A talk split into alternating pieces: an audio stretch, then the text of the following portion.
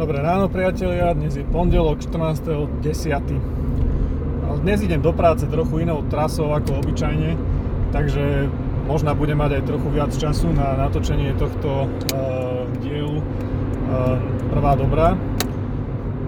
O čom chcem dneska hovoriť? Dneska je pondelok, pondelok, polka októbra. Každopádne, uh, čo k tomu pondelku? Prečo vlastne ľudia chodia do práce 4 dní v týždni? Blbosť, že 4 dní v týždni, už som to hneď poplietol na začiatku. Prečo vlastne ľudia chodia do, do práce 5 dní v týždni?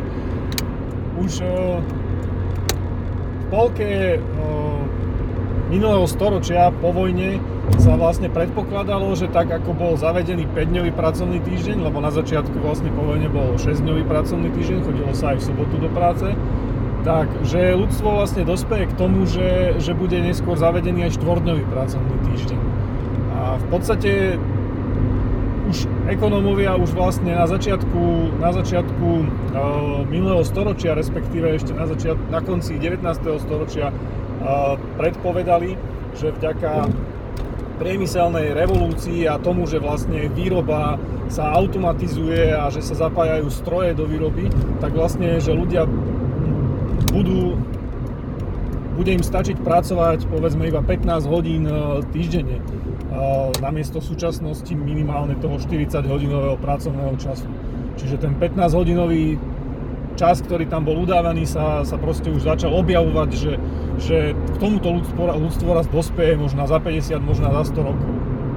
No a prešlo tých 100 rokov a v podstate sme stále tam, kde sme boli. Ľudia neustále pracujú 5 dní v týždni, ľudia dokonca niektorí trávia v práci viac ako 8 hodín denne a je teda na pováženie, že čo sa teda stalo, že prečo teda to nejak nevyšlo, alebo stále nevychádza. No a medzi ekonomami a sa, sa objavuje termín, ktorý sa, ktorému sa hovorí, že, že bullshit job. To znamená, že to je proste práca, ktorá v podstate je nepotrebná.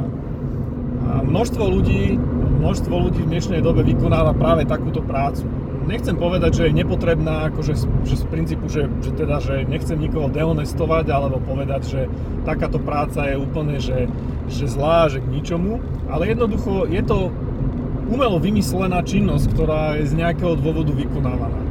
V dnešnej dobe sa odhaduje, že len možno 20-30% ľudí reálne robí niečo, čo prináša takú tú priamu hodnotu, že niečo proste montuje, vyrába, proste jak proste pekár pečie chleba, hej, alebo ja neviem, niekto v automobilke reálne šroubuje auto, alebo ho niekto kreslí, navrhuje a podobne. Hej. Ostatní ľudia sa dosť často zaoberajú činnosťami, ktoré e, síce súvisia s tým, povedzme, výrobným procesom, alebo sú, sú, súvisia s tým, ale e, neprinášajú priamo nejakú e, konečnú hodnotu pre nikoho na tomto svete. Hej. Typickým príkladom sú e, generovanie rôznych reportov, rôznych správ, rôznych auditov. Sú to, sú to proste nástupy právnikov a rôznych marketérov a podobných ľudí, ktorí proste ktoré pracovné pozície sú síce v dnešnej dobe potrebné, lebo ten svet takto funguje, ale na druhú stranu sú to umelo vyrobené, umelo vyrobené pracovné pozície, ktoré vznikli z toho titulu, že proste povedzme niekto vymyslel nejaké nariadenie, že treba toto sledovať a toto reportovať a toto v účtovníctve a toto v daniach a toto v takom zákone a jednoducho ako keby ľudia sa zamestnávajú sami sebou, tak to nazvem. Hej.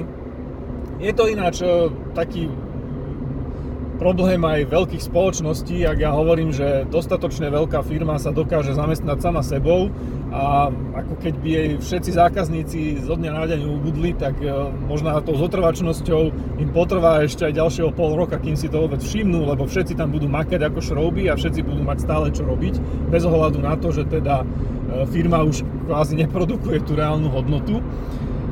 A to je v podstate aj to, také tie príbehy, hej, že proste, že 7 rokov posielam tento report a potom som ho raz zabudol poslať a prešiel deň a potom aj 2, aj 3, aj 4 a vôbec som ten report už týždeň neposlal a nikomu nechýba, hej. Čiže častokrát ľudia vykonávajú aj činnosti, ktoré už proste sa robia z nejakého zvyku, z, nejakého, z nejakej zotrvačnosti.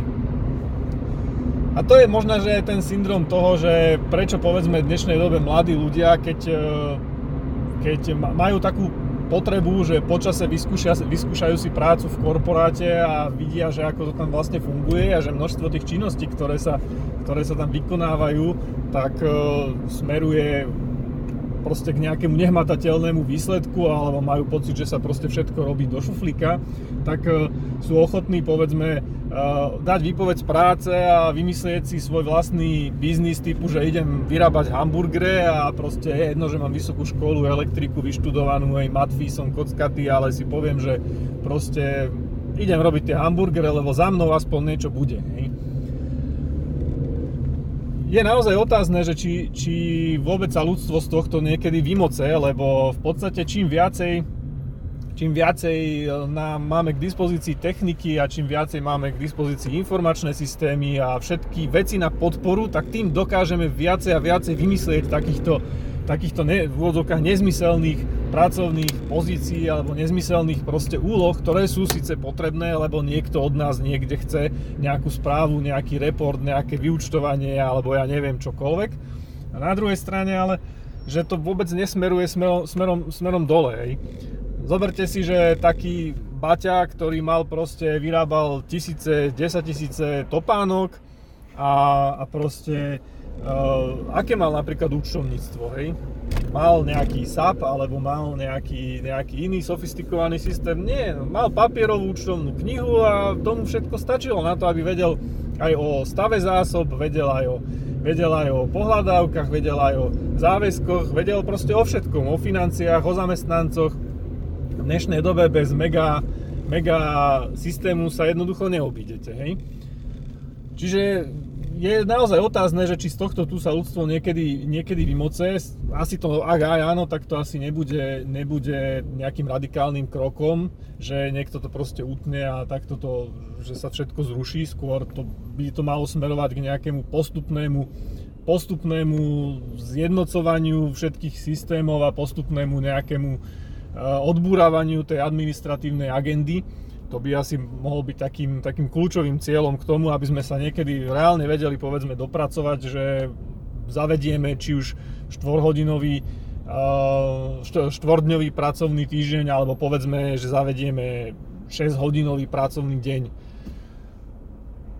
No, uvidíme, na staré kolena si možno otvorím toto video a budem sa nad tým veľmi rehotať, keď, keď moje vnúčatá budú tráviť, tráviť v práci 60 hodín týždenne, ale tak nechajme sa prekvapiť.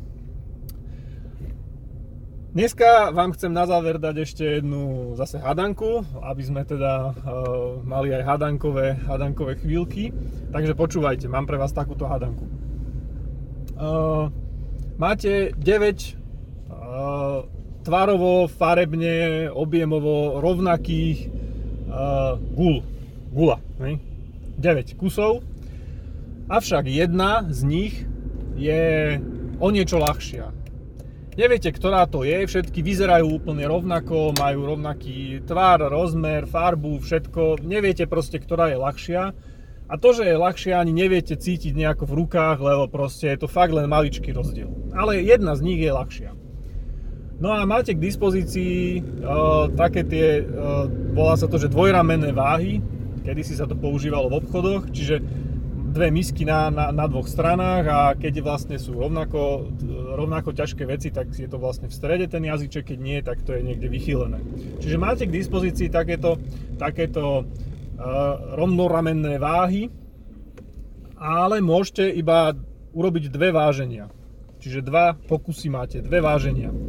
Vašou úlohou je na tieto dve váženia, na tieto dva pokusy nájsť tú jednu gulu, ktorá je, a, ktorá je ľahšia ako tie ostatných 8. Porozmýšľajte, kto na to príde, môže napísať do komentu, kto na to nepríde, dozvie sa v zajtrajšom videu.